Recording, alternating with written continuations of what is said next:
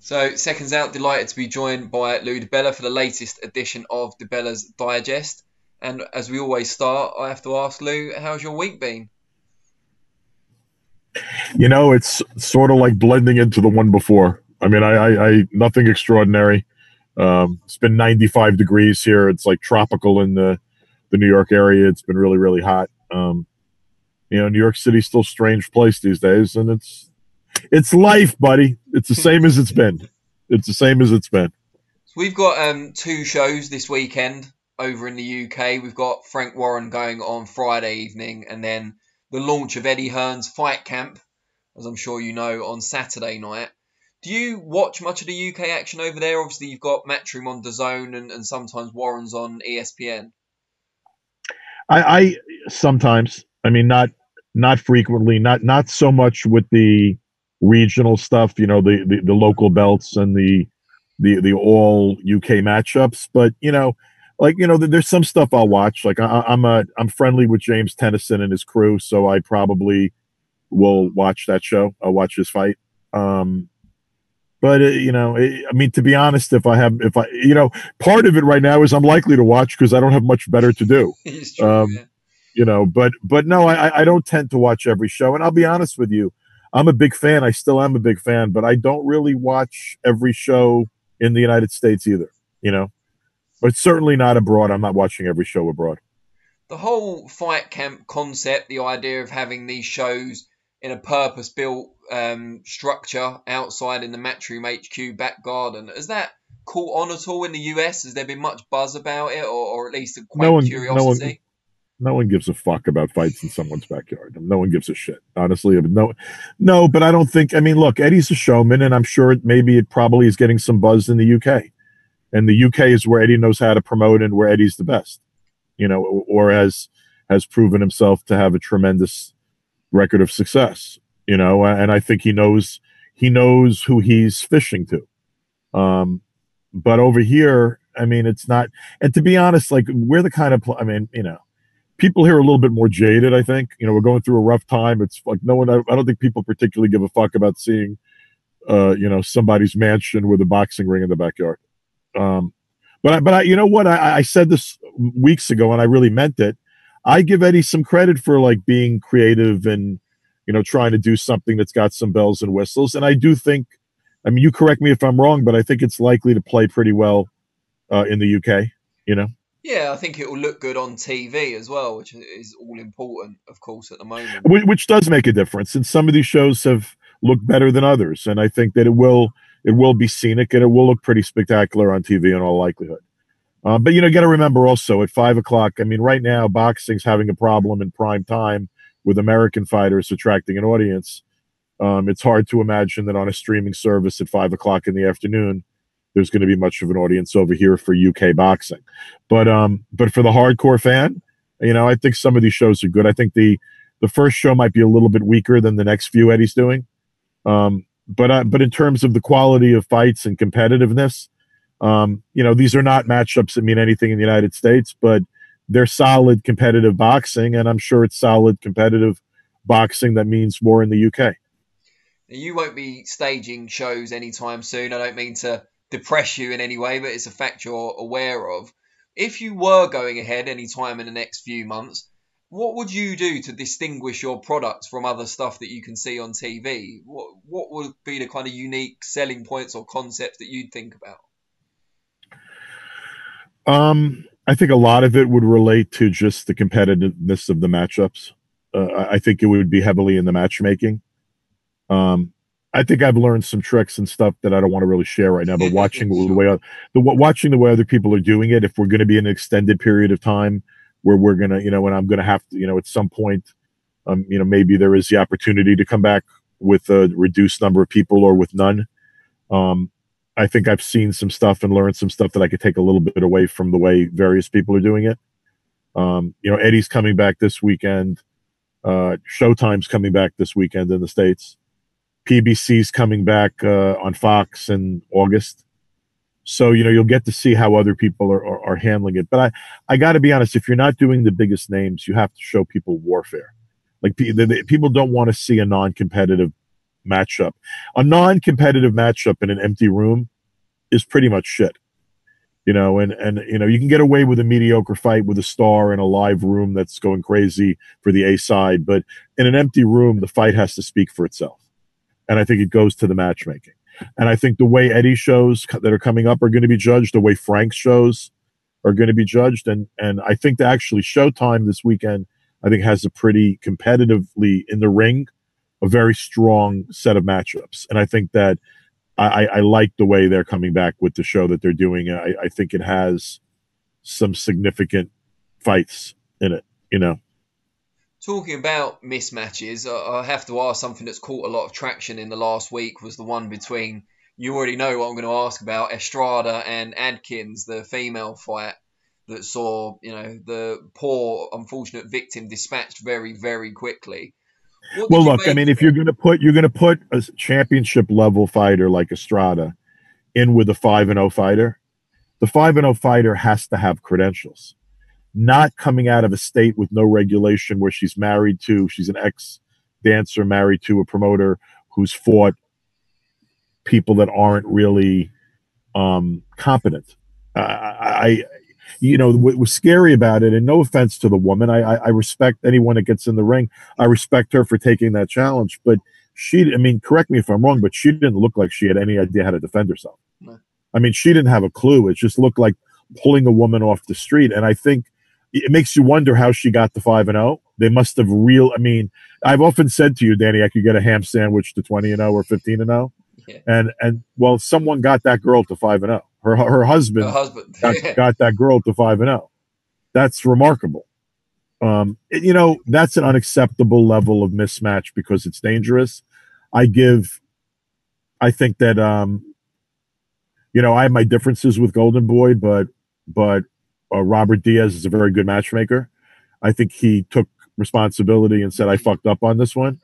Um, I think that's more than adequate response. I, I I thought that was the manly, correct response to have him, you know, and it happens in boxing. And, you know, sometimes you're looking for a record, you know, you're, you're going to be on television. You're looking for someone who's five and oh, well, when maybe you should be looking for someone who's got a five hundred record, but can fight a little bit. Um, but you know what? He, he took, he took responsibility. I think California said that in twenty twenty hindsight, they would not have approved the match. And um, and then we move on from here and try not to do that in the future. But it doesn't help women's boxing, a match like that. Doesn't help any form of boxing. But most importantly, from a health and sa safety standpoint, it's just pure dangerous. Uh, a woman that inept fighting a killer like Estrada was just sort of frightening and, and, and a little bit sickening to watch. And then celebrating the clips or celebrating the seven-second knockout really pissed me off. Because with all due respect, I mean... You know, I, uh, there are hundreds of female fighters that could have scored a knockout in the first twenty seconds of that fight. I agree. Going from something that we're, we're not too happy about to a fight that should be far more competitive, and that's between Errol Spence Junior and Danny Garcia, who's being talked about for the fall. Um, no date yet, but P B C show, presumably a pay-per-view.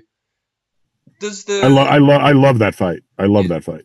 I, I love it. I mean, I, I've had I've had the opportunity, by the way, to work with both fighters in the past. You know, I like them. I I think they're both tremendously talented fighters. I think Errol's um, pedigree, uh, overall, his game, his attributes are slightly superior to Danny. But Danny's one of the most underrated guys in boxing. Danny just keeps winning, and and Danny Garcia is, uh, in my mind, a terrific fighter. Now factor in an accident going one hundred fifty miles an hour in a Ferrari, um, and this being Spence's first fight back. And that adds all the interest and intrigue for me, because what I would have considered maybe previously to be a three to one kind of fight in my mind, uh, in terms of the likely result, three, you know, somewhere in that neighborhood, three to one, four to one, um, now moves much closer to more of an even money kind of concept. I, I would still maybe, I'm going to assume that Spence is in better shape than many people think, and I would probably still make him a slight favorite, but a slight favorite. And and do I think Danny could win? Absolutely. And is it a fight I want to see? Yep. Not only that, it's a fight I'd pay for. So if that one's on pay-per-view, I'm buying. Do you make Spence bold or foolish for taking on Garcia without a tune-up fight? He knows how to fight. The issue is not whether he knows how to fight. Um, no, but testing out his injury. Yeah, but, it, it, but even responds. if he's going to, yeah, but you know what? It, it's not. I mean, he and his doctors know if where he is right now is going to be where he is in a year. Sure. So, like, I mean, am I gonna? Do I think it's foolish or it should be second guessed if Danny wins? No. Um, you know, Spence was the number one talent, I think, in that division before the accident. He's had significant time off. His doctors and his managers and his his his, his crew believe that this is uh, a worthwhile risk. I'm not going to second guess it because, I mean, what what would it prove if he went in there with an, an inferior opponent and won easily? And by the way, what would it prove if he went in there with an inferior opponent and maybe didn't look as impressive as he used to? It wouldn't mean that much either way. I, I actually think it's exactly the right thing to do. I, I think he knows in his heart he feels like he's a favorite to beat Danny Garcia. He knows that Danny Garcia will never be given more of a chance by guys like you and me than right now. I think it's actually an astute business move. I give Spence credit for it. And I think it's a great opportunity for Danny. If Errol Spence does prevail, add that to the victory over Sean Porter, is he then the number one welterweight based on resume over Terence Crawford? Yes. Yes. Yeah. Crawford not because Crawford's not great, just because Crawford hasn't had the opportunity to fight the same resume of fighters that, that Spence has, uh, particularly if Spence defeats Danny Garcia. That's a big victory. And not only that, I'll go a little farther. He goes into my top five pound for pound unequivocally and, and maybe, you know, as high as two or three. Wow. If, if he beats Danny. And I, I, I put... I really am a fan of Danny Garcia. I think he's a top-level welterweight. I, I think he's a, a, a top, top guy that is somewhat underrated. Same way I think Sean Porter is somewhat underrated. If Spence, coming off that kind of an accident, this kind of a layoff, can get into the ring and beat a Danny Garcia in his first fight coming back, that's, in my mind, a tremendous athletic achievement. So, I, you know... he's right up there, and then in my mind with with Lomachenko and and and you know, Inoue, and, and I would put him ahead of Crawford. If you were a betting man, would you expect us to see Spence versus Crawford before, you know, Spence moves up in weight or or the fight becomes unviable? I think you might see that fight. I think it's possible. I think if Spence beats Garcia, Crawford gets a few more wins. I think I think it's not out of the question. I mean, you you you obviously have the different sides of a street problem, um, but at the same time, you don't have guys with, you know. Look, honestly, Spence has some more alternatives. You know, I mean, there's still Manny Pacquiao out there. There's still there, you know, Crawford being I, you know, I. But, but at some point, Bob Arum and Top Rank are going to they're, they're going to make deals that allow Crawford to to fight the top uh, competition. I think that that's inevitable. So I, I expect you could see Spence and Crawford in twenty twenty-one at some point. I, I wonder whether you're going to see Spence and Garcia, honestly, this year. I still wonder, uh, only because I think they're leaving a lot of money on the table because that's a big gate fight. Um, I think it would do well at the gate. Spence and, and Garcia have already proven that they can draw. Um, but I'll tell you what, it, it, it's a good enough fight that it might be able to, even even in an empty room, it might be able to make economic sense, because I would view that if, if that gets put onto the calendar, in my mind, it's right there with with the the, the first pay, the first fight I'd want to see on pay per view. I mean, Spence and Garcia. I'd like to see Lomachenko and, and Teofimo Lopez, um, particularly. The, th those are the two that I'm most excited about for the fall. I think the Charlo doubleheader is good. Is is also interesting. Two very very good fights, and I, I love Charlo Derevchenko, and I like the other fight with his brother also. I also think that, like, we discussed it last week, but I, I think that's very cool, that idea of doing multiple fights in the afternoon, and your pay-per-view subscription still lasts that night and you get multiple fights that night. I think that's good bang for the buck. How do you feel a potential Spence-Crawford showdown compares with some of the welterweight fights of the past, the likes of De la Hoya, Trinidad, and Hearn's, Leonard, that kind of thing? I mean, in terms of God-given ability in the ring, uh, they both have tremendous abilities, so it probably goes into that top category. Um, I don't think Spence is as big a, a star as as uh, as all those other guys you mentioned. So. Um, nor nor do I think, honestly, if I'm going to be honest, nor do I think at the moment Crawford's as big a star as Spence. So I, I, I don't think it's a monumental fight that gets the world's attention, but it's a fight certainly that would have the attention of the hardcore boxing fan everywhere on the planet. Why do you feel Spence is a bigger star than Crawford as it stands? Is it just having fights against that top-level competition? Is it some of the stuff outside the ring, like the car crash, for example? Has that helped people know about um, him a bit more? You know, storylines outside of the ring do bring attention to you. I mean, you don't want to have a one hundred fifty mile an hour crash in a Ferrari to get bigger, but it probably, it, it certainly put a lot of attention on his story and his, his journey, you know? Um, I think also don't underestimate. I mean, I promoted a lot of those Brooklyn boxing cards and those those P B C shows on Fox Network in prime time, and those are very powerful platforms in the States. I mean, you're talking about, you know, multiple times the number of viewers that an, a, a, a normal boxing show gets. It's not on network T V in prime time. So, I mean, also you got to remember Spence fought the kid from Italy. Um, Bundu. It's going to take me. What? Bundu. Bundu. Thank you. No worries. He fought Bundu, and the match was coming right out of the Olympic um, basketball game. Okay. And if you remember, that fight did one of the biggest viewerships in the history of boxing in the United States. On, I mean, it literally, it was something like four or five, five million, six million people watched it. So that's the kind of, like, Crawford's never had that kind of a. of uh, uh, audience on video ever. So it's just empirical. I'm looking at the data, you know, and he's fought in front of more people. He's fought on bigger shows. He's fought better competition. And you got the T M Zs, the national news, the E S P Ns, and everyone recovering the accident he had in his recovery. And now also you have millions of people that knew he had that traumatic accident wondering how he's going to look in his first fight back. So I, I, I think Spence is – look, I'm a big Spence fan, and I think he can I, – I think at the moment his star shines more brightly than Crawford's. Um, but that could change when uh, you know, after they fight. Now, before we let you go, if you were blessed with power from the boxing gods and you could make any fight at the moment in the world, would it be Spence Crawford, or is there another big fight you'd make first? I mean – I'm a heavyweight fan, and and as the heavyweight division goes, so goes boxing. Even though it doesn't involve an American, um, I probably would first like, I mean, if I could pick a fight and put it in the ring so I could sit there and have, drink some good scotch on Saturday night and enjoy myself, I probably want to see Fury and A J. So if I could make any fight, it would probably be that. That's um, a good choice.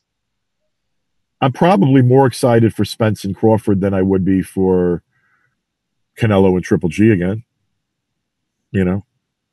But I think that the, the, the, I'm, I'm I'm a big, you know, and and and a, and, a, and, a, and a smaller kind of thing. As I I'd like to get the deal done for Junior Fott to fight Joe Parker in oh, New yeah. Zealand, because I do think it's like I think for the people in New Zealand that would be a tremendous event, and right now no one can really get in or leave. And And it's uh, it's probably the right time to make that fight. So I want to see that happen on a selfish level. If, if, if I was looking for the fight that I think would be the biggest for boxing, I probably would force the uh, issue and, and, and see Joshua against uh, against Fury. Or let me rephrase that: Fury against Joshua. yeah, I thought the number one, the number one guy goes first. Fair enough. And until proven otherwise, I, I have Fury at number one heavyweight. Yeah, yeah, I think most people do at this stage. Brilliant. Well. It's been a pleasure, as always. Always, always, always a pleasure, my friend. I hope next and I'm, week there's some I'm good not news. discussing. I'm not discussing. I'm not discussing a potential retirement today, or, uh, or yeah. nothing controversial is going to come out of this conversation. You so. won't have all your staff calling you, worried about their futures this time. No, no, not at this time. All right, buddy. Good seeing you. Take care. Take care. Speak soon. Bye bye. Bye bye.